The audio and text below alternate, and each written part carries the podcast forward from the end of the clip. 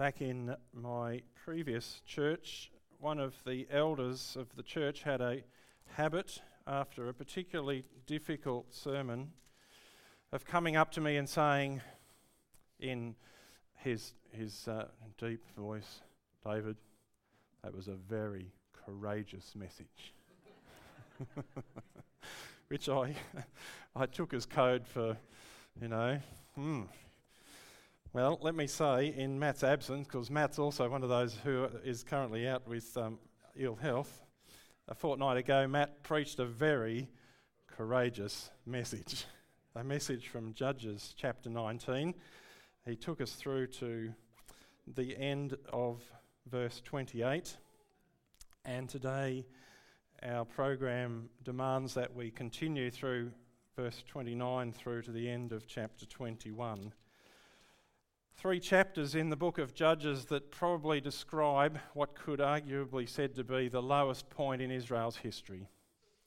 And I don't say that as, as my assessment because some hundreds of years later, in fact, the prophet Hosea, who was writing, who was speaking about the moral depravity that there was in Israel in his day, said, uh, It's almost like the times of Gibeah, the events that we have described here in chapter 19.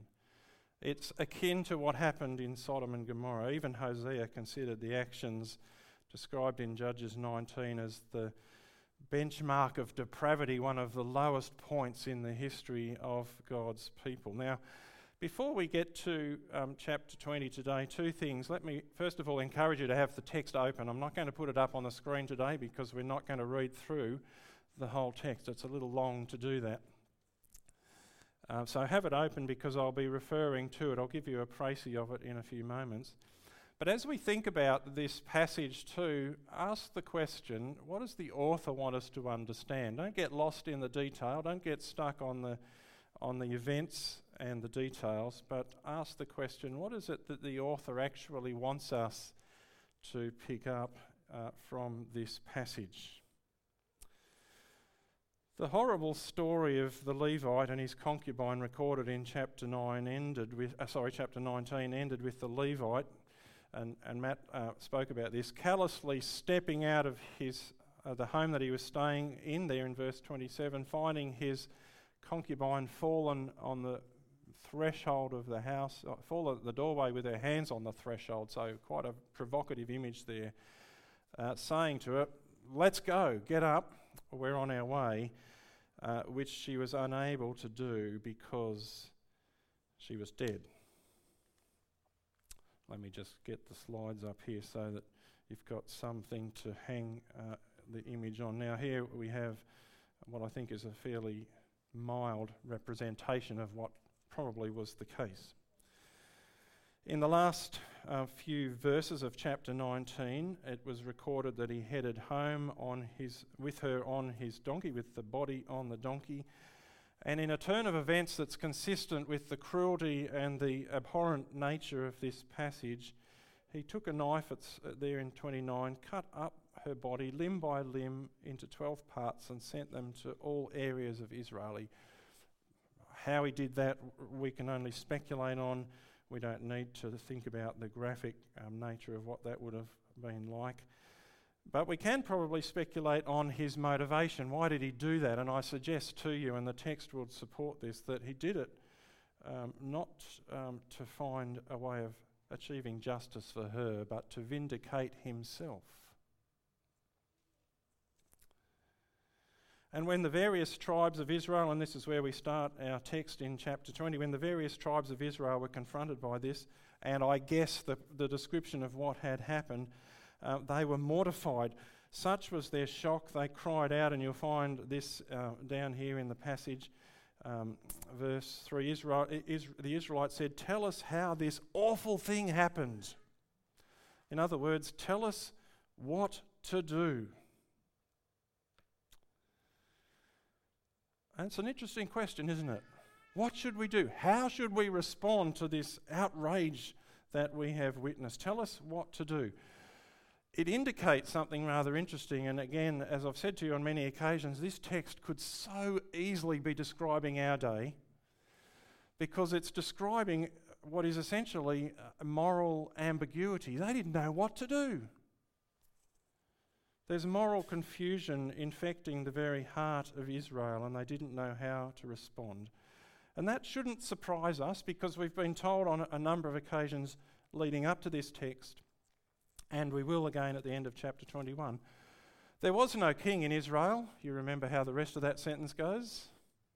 So everyone did what was right in their own eyes. Let me tell you, that is a recipe for moral confusion because truth is no longer objective, it's not defined by something solid and unchanging. Truth becomes whatever you want it to be, it becomes subjective. And when truth is subjective, when, when, what, when people do whatever is right in their own eyes, uh, moral confusion abounds. What's rather interesting too in this passage is uh, that the author tells us on three occasions, if you've got the text in front of you, um, that Israel united as one at this moment. Now, that's really bizarre, isn't it? Because in recent history, Israel has had to fight against the Canaanites and the Midianites and the Amorites and the Philistines, and not once did they unite as one. Not once did they step out as one people in response to God's command. But now that it's something that, uh, uh, that has to do internally, something domestic, if you like, they unite as one. That's a very curious uh, thing to happen. And there's some interesting applications we could make, but I'm not going to, um, given how much we've got to get through here.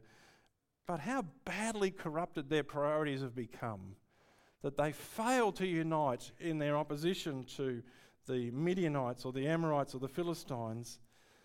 But when it's got to do with someone inside their own house, why, they really get on the bandwagon, don't they? If you come to verse 4 in chapter 20, the Levite, uh, who's been the focus of the story to some degree, reported to this gathering what happened. But if you read what he says, he's very, uh, shall we say, um, he's coy in how he explains what happened.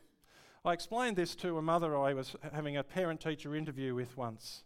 I said to her, uh, Madam, n- not that language, but this language, uh, your son handles the truth very loosely.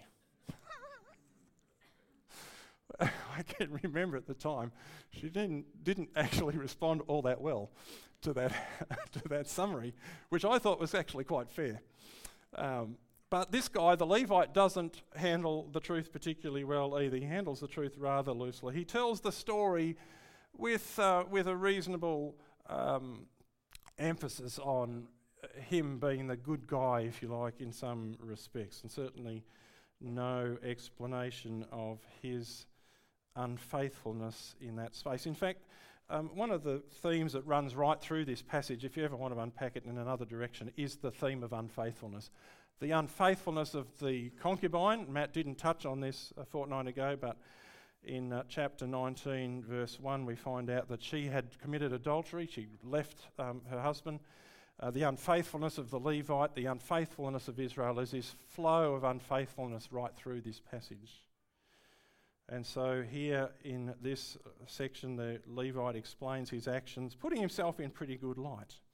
And from verse 8 onwards, the people of Israel rose as one. Uh, the text I've got here says they rose as one man, saying, None of us will go home no, not one of us will return to his house.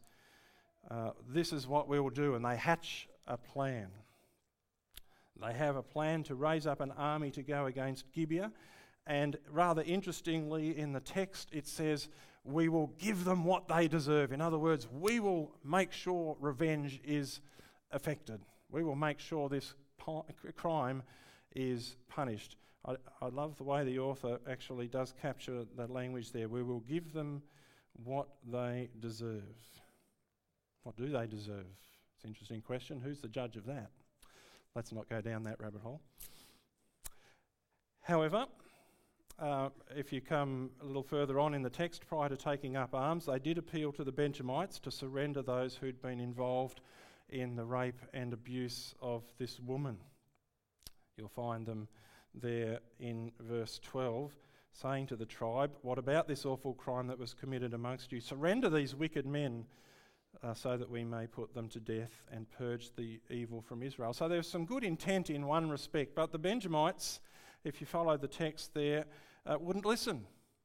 They actually chose to hide the perpetrators of this crime, and so uh, in response, the Benjamites actually gathered a significant number of soldiers themselves. If you come to chapter 20, verse 15, they managed to mobilize 26,000 swordsmen.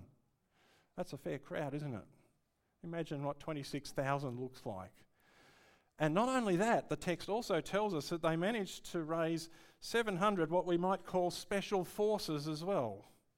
Uh, SEALs or whatever the, uh, the name is, you know, those, those especially highly trained soldiers. In this case, left handed soldiers. I've said before, and um, the story of Ehud bears this out watch out for left handed people. Uh, well, that's not fair. Left handed soldiers, very handy in battle because typically uh, the soldier would hold his shield in his, on the left and wield the sword on the right, which meant you had protection from the direction that most attacks would come from. But if you reversed it, there was a problem. And not only were they very handy because they were left handed, they were also, we're told, extremely good at slinging a stone at a hair and not missing. So, slingshots, a very nice weapon, uh, a, a, bit akin to, shall we say, um, what are those people who hide in the bushes and shoot? Um, Snipers, thank you. I heard someone say it. Thank you. Snipers. 700 snipers.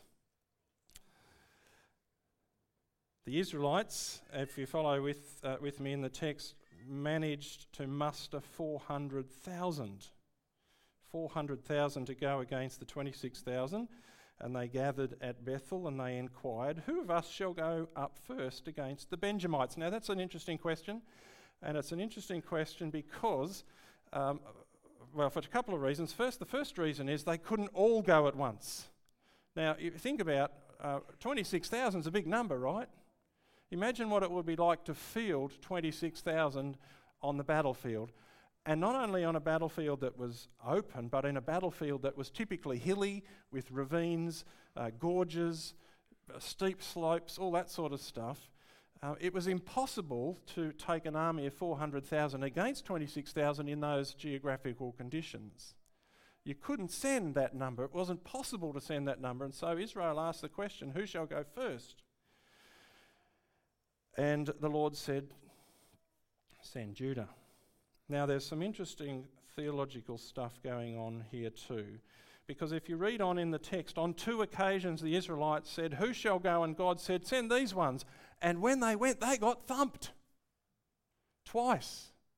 An army from Israel went against the Benjamites and they were slaughtered. And so the question that you kind of have to ask is this Was God tricking them? Was God kind of fooling them, you know, lulling them into a false sense of security and saying, off you go, you'll be fine, and then they actually weren't? Did God lie? Did God deceive them? You ever thought about that question? Our starting point when we think about these kinds of questions, and this is an important um, uh, process in terms of the way we think about the scripture, is we start with the things that we know about God. We, uh, we start with what's true. We know that God never lies. We know that God's not deceptive. We know that God doesn't um, treat people in a manner that would be inconsistent with his character at any time. And so we have to say no, that God did not lie, God did not deceive, God did not fool them. So what's going on here? I think it's a little bit uh, like this. Two things. First of all, uh, we have to keep in mind that God is a God of judgment and God will judge sin. And so, one of the things that's going on in this place is that God is actually exercising his judgment on sinful Israel. Because no one's doing the will of the Lord, neither the Benjamites nor the Israelites. And so, as part of his process of judging, God is actually exercising that through this process. The other thing that I think is going on in this passage here is this the question that they asked is um, who shall go up, they didn't actually ask the question, should we go up? You notice the difference? Let me illustrate it with a, with a story. Um, I've decided to start a breakfast ministry over at Melrose. Um, I've talked to the principal. Uh, we start next Wednesday. I've got six people who are already ready to help me, and I'm inviting you to pray with me to decide which cereal we're going to use. I think Cocoa Pops, probably. I can see I'm going to get quite a few more volunteers. but can you see the problem? It's kind of like me wanting to bolt God onto my plans. And here we have an, il- an illustration or an example of Israel who have been agitated with moral outrage in a time of moral ambiguity, defaulted to what essentially is a political plan, and I'll talk about that in a few moments. They've figured out this is what we're going to do. God, come for the ride. Who shall go first? They didn't stop and ask the question, should we go? And it's almost as though God's saying, well, go and see how it goes for you then. It's on your heads. And it's actually not until the third occasion when they asked the question, uh, should we go up against our brothers or not, in verses 26 to 28, that God actually says, Yes, for tomorrow I will go with you. It's only when they asked the right question that God gave the right answer. Prior to that, God just basically said, Look, you, you think you know what you're doing, see how it ends. I'll be interested to see how my Cocoa Pops go on Tuesday. Now, that's an entirely false story, so don't turn up at Melrose on Tuesday, please. All right? It's not happening. Just thought I'd better say that because I can see some of you already planning. Cocoa Pops for breakfast, fantastic.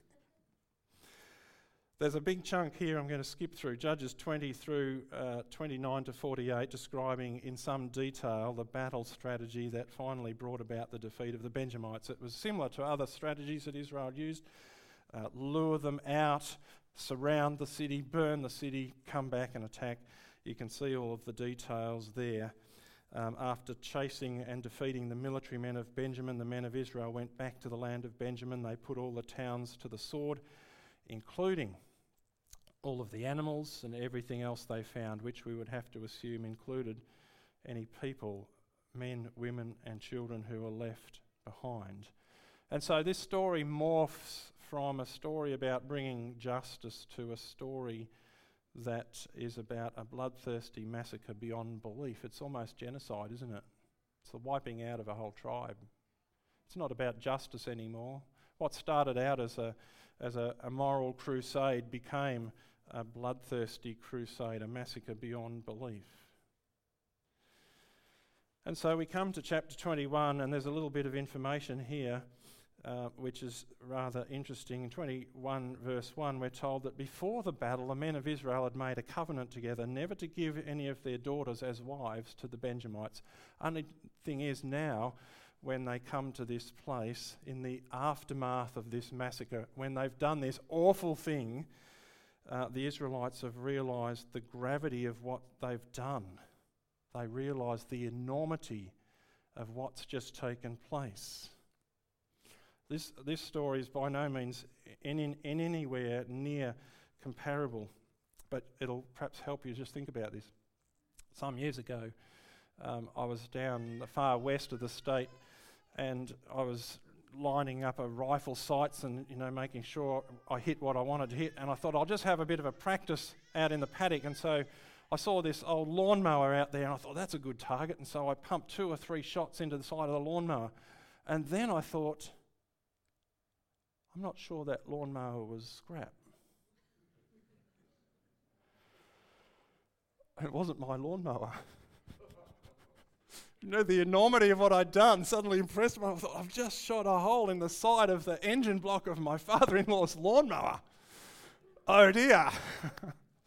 now, that's nothing by comparison. Not, not, not a scrap of comparison can be made, but you get the sense. In this moment, Israel suddenly said, What have we done? What have we done? We've wiped out a tribe. How can it be that one of the tribes is no longer? What are we going to do? Uh, you'll see this reported there in chapter 21, verses 2 and 3. The people went to Bethel, where they sat before God until evening, raising their voices, weeping bitterly. O Lord, God of Israel, they cried, Why has this happened to Israel? Well, I know what the answer is. They did it. Why should one tribe be missing from Israel today? God is probably sitting there saying, I want to tell you why, you know. This is why. And so, again, political solution. What are we going to do? The Israelites say, let's adopt a couple of strategies to overcome this problem. And so, first of all, from verses 5 to 14, Israel determined that they could get wives from a part of Israel that hadn't participated in, in this campaign. There was a, an area, Jabesh Gilead. The people from Jabesh Gilead had not turned up for whatever reasons. We're told that all Israel had, but these people hadn't. And so, as a, a means by which we can punish these people for their lack of participation in our moral crusade. Let's go and put them to the sword. And that's exactly what they did.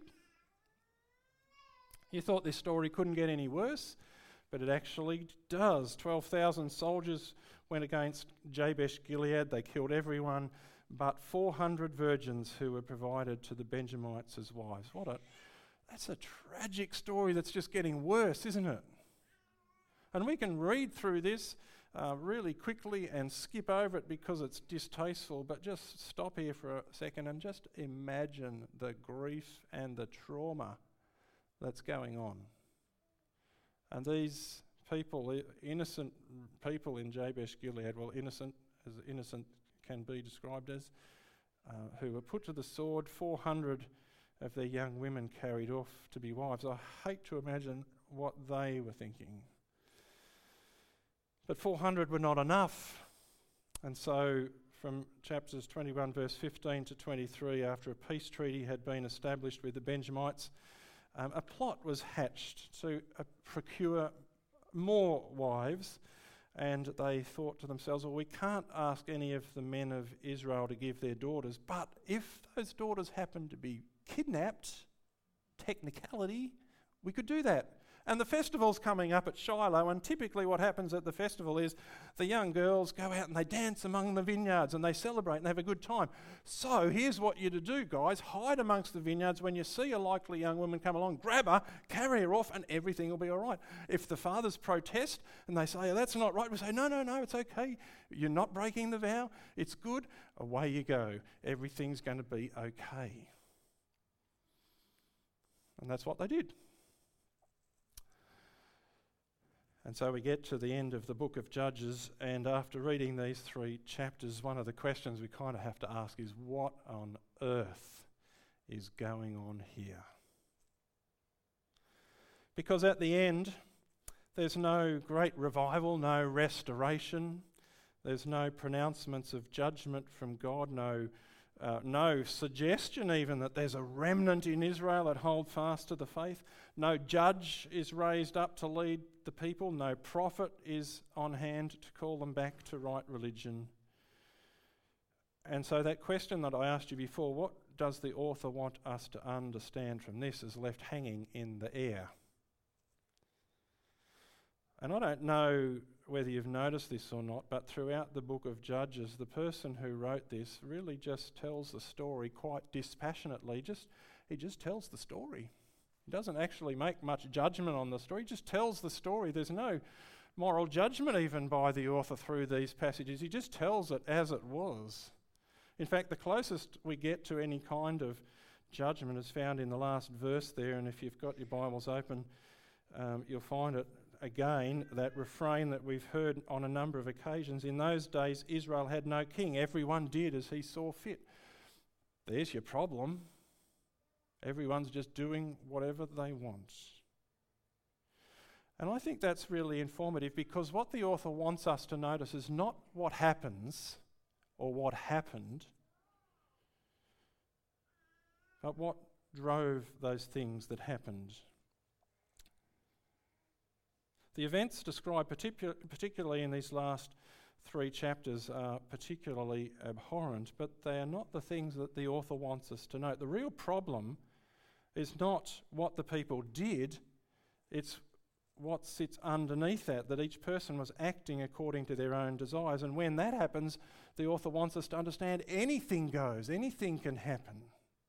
That's the real issue here. The author's not so much interested in the actions. This story's horrible but it's a story that is driven by heart that lies underneath. It's driven by the sin that lies underneath. And in fact, some of the things that happen in this passage are actually quite good. You know, it was probably a good thing that Israel gathered in response to this uh, this uh, atrocious behaviour. It was probably good that people expressed moral indignation at what took place, but the way they worked it out, that wasn't good. Most people in these times were simply going about their business, and that is true in our world today, isn't it? People are going about their business, they're doing good things and they're doing bad things. That's just how it rolls in a world that uh, uh, has people living as everyone sees fit. And the community should have been outraged by that atrocity described in chapter 19. But interestingly, the same, pers- uh, the same people who were outraged by that atrocity were the ones who went and slaughtered men and women and children and animals and perpetuated uh, an atrocity of equal abhorrence. And the message that the author wants us to hear is that when everyone does whatever is right in their own eyes, there are no limitations, there are no boundaries, there's no control. When sin reigns in the life of a community, when people dump anything that restrains that, and specifically when they dump uh, the Christian worldview, uh, good things will happen, bad things will happen, but anything goes. Right and wrong, as I said before, becomes subjective moral boundaries are blurred, or as we see in this passage, they're even erased. And it doesn't take a rocket science to join the lines between what this passage was saying to ancient readers and how this passage speaks to us today. Because we too live in a time where the rights of the individual are championed and truth is subjective. In other words, the philosophical foundation, the foundation of the modern Western world, is just like that that we see here in ancient Israel. There is no king. We are our kings. We rule our lives. We determine our uh, activities. We determine our pathway. We live out our own vision. We have the right to do what in, is right in our eyes, no matter how it may impact others. And one of the blind spots, and you, you're familiar with this because We've talked about this in the past. One of the blind spots for those who would erase Christian faith from the public square and shrug off the constraints traditionally afforded by the Christian worldview, which has had an incredible, incredible impact in shaping our law and our society, our justice, the protection of the vulnerable. If we shrug that off, we're left with a vacuum that will eventually be filled with anarchy. In Israel, although they were repulsed by the actions of the men of Gibeah, they were quite okay with slaughtering women and children and using devious means to circumvent an oath and kidnapping women. You know, that was fine. Anything goes when you do whatever's right in your eyes. And, and while we're, um, we're, we're pouring, shall I say, um, criticism on where our world is heading, let me just highlight something else interesting here too. They, the Israelites, when they were confronted by the events of chapter 9, demonstrated behaviour eerily consistent with our behaviour in a community too. At first, there was outrage. How could such a thing happen? Then there was confusion. Tell us what to do. And then they defaulted to the same kind of solution that we would default to in our community a political solution. The men of Gibeon need to be brought to account. Let's fight them and give them what they deserve. Political solution. The Benjamites are hiding fugitives. Let's wipe them out. Political decision. Oops, uh, we've wiped them out. Now, this is typical of political solutions, too, by the way. You find a solution, it creates another problem.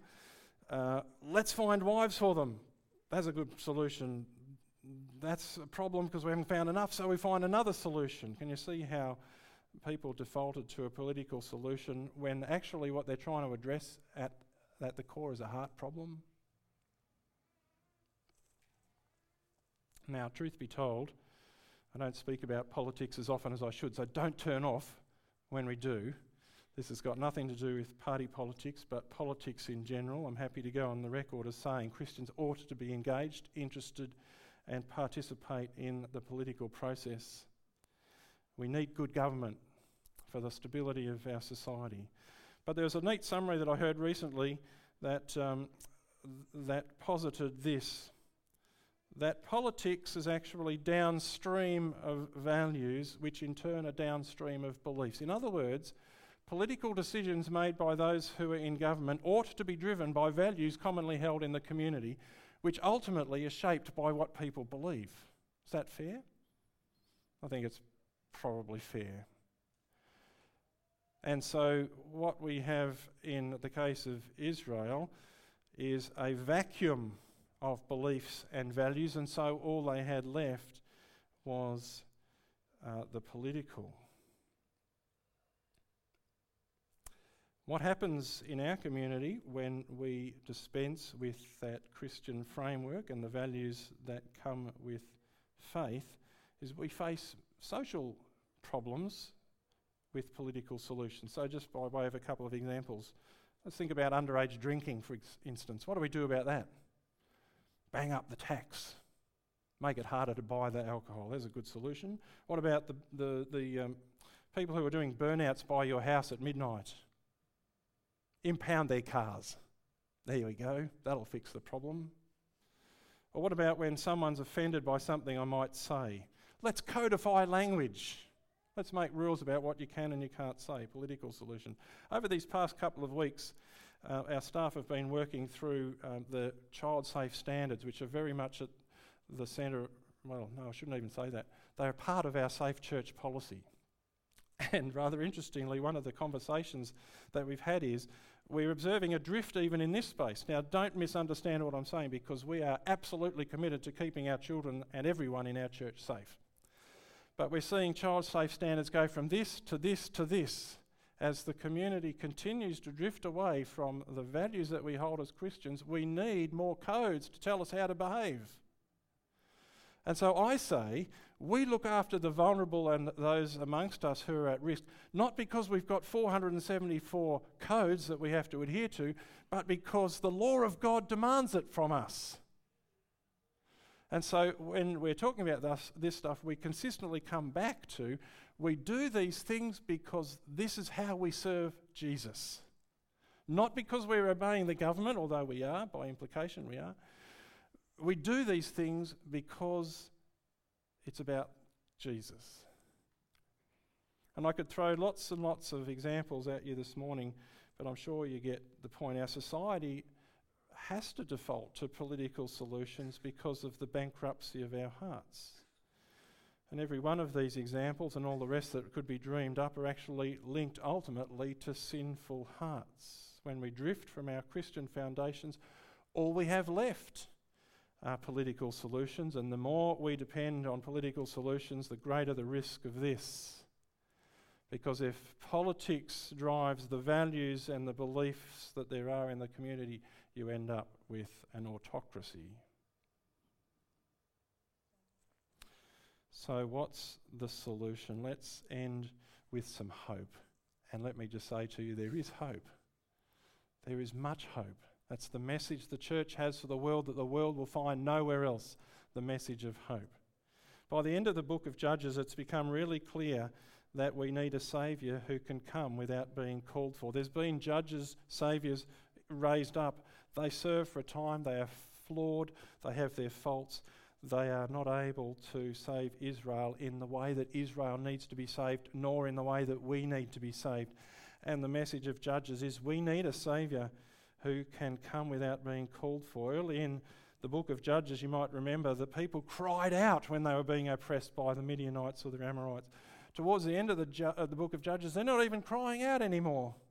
They're not calling out to God for help.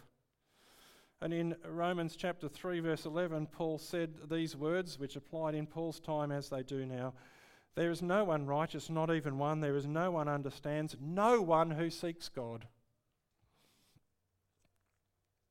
The spiritual malaise in the time of the judge was, was so serious that no one cried out for a Saviour. And so, too, today, most people will go happily about their lives, never cry out for a Saviour. We need a Saviour who has chosen us, not one that we choose. And this is some great news too because uh, God did choose us. Paul, uh, sorry, Jesus said to his disciples, You did not choose me, I chose you and appointed you to go and bear fruit. God has actually chosen us to be his agents, to be his ambassadors, a Saviour who chose us. By the end of the book of Judges, it's clear that we need a Saviour who will be able to do it all by himself because we cannot save ourselves. Again, in Ephesians chapter 2, verses 4 and 5, Paul said, But because of his great love for us, God, who is rich in mercy, made us alive with Christ, even when we were dead in transgressions. It is by grace you have been saved. We sang about that grace earlier in the service. Amazing grace uh, that saved a wretch like me. I couldn't do it. None of us can do it, but Jesus can. And as we've been thinking about the sin that so besotted Israel's life, by the end of the book of Judges, it's clear that we need a Saviour who can purge us of sin, who can deal with the heart problem, the heart issue, the political solutions are never going to work. They're just going to continually create other problems. They might moderate the behaviour, they might regulate the behaviour, they might help in the short term, but in the long term, the issue is one of sin. And we need a king who can deal with the evil in our hearts as well as in our society. And I think one of the things that the book of Judges does point us to is the need for a greater king yet a king greater than David or Solomon or Saul, a king who we find in Jesus. And of course, we might say too, by the end of the book of Judges, it's clear that we all search for a king. It's either going to be ourselves or someone beyond us. We all need someone to rescue us, and there's only one who provides this. And the encouragement of the scriptures is to look to Jesus, the ultimate king, because if we don't, we'll serve a false one. Let's pray together. Father, at the end of this assignment that we have been engaged in for months now, working our way through the book of Judges, we give you thanks again for your eternal word to us, for your unchanging word to us, for the scriptures that are a mirror in some respects and show us what we are like in a book that recounts events thousands now, uh, years ago, and yet so eerily similar to the times that we live in. Lord, we thank you for your word. It's appropriate for us today to pray for those who lead us, who govern over us. We thank you for their service. We take seriously the commands of the Scripture to pray for those, the kings, and those who are in authority over us, and so we do pray for our government today. But we're mindful, Lord, that uh, the political process which you have given us designed to bring about good governance has its shortcomings and can't deal with issues of the heart. And so, God, as we reflect on your word today, we take seriously not only the, uh, the command to pray for those who lead us, but to demonstrate in our own lives what it means to have a king other than ourselves, what it is to have transformed hearts. And we thank you, Lord Jesus, for the experience that so many of us have had in coming to you and acknowledging our sinfulness, acknowledging that sin is something we inherited from Adam, acknowledging that it's something that is there in us, at work in us, ruling over us. We've come and sought your forgiveness. We've repented. We have experienced the infilling of your Spirit, the baptism of your Spirit in our lives that has made us new, has freed us from death and the grasp of sin. And so today we pray that you'll help us to live that out victoriously in our lives, not only in our church, in our workplaces, in our community, wherever you take us, Lord. We pray that that would be evident to all. God, we continue to thank you that you are at work, that you have not given up on this world that your purposes will not be thwarted and that your victory is assured. We praise you. Lord Jesus, we exalt you. Amen.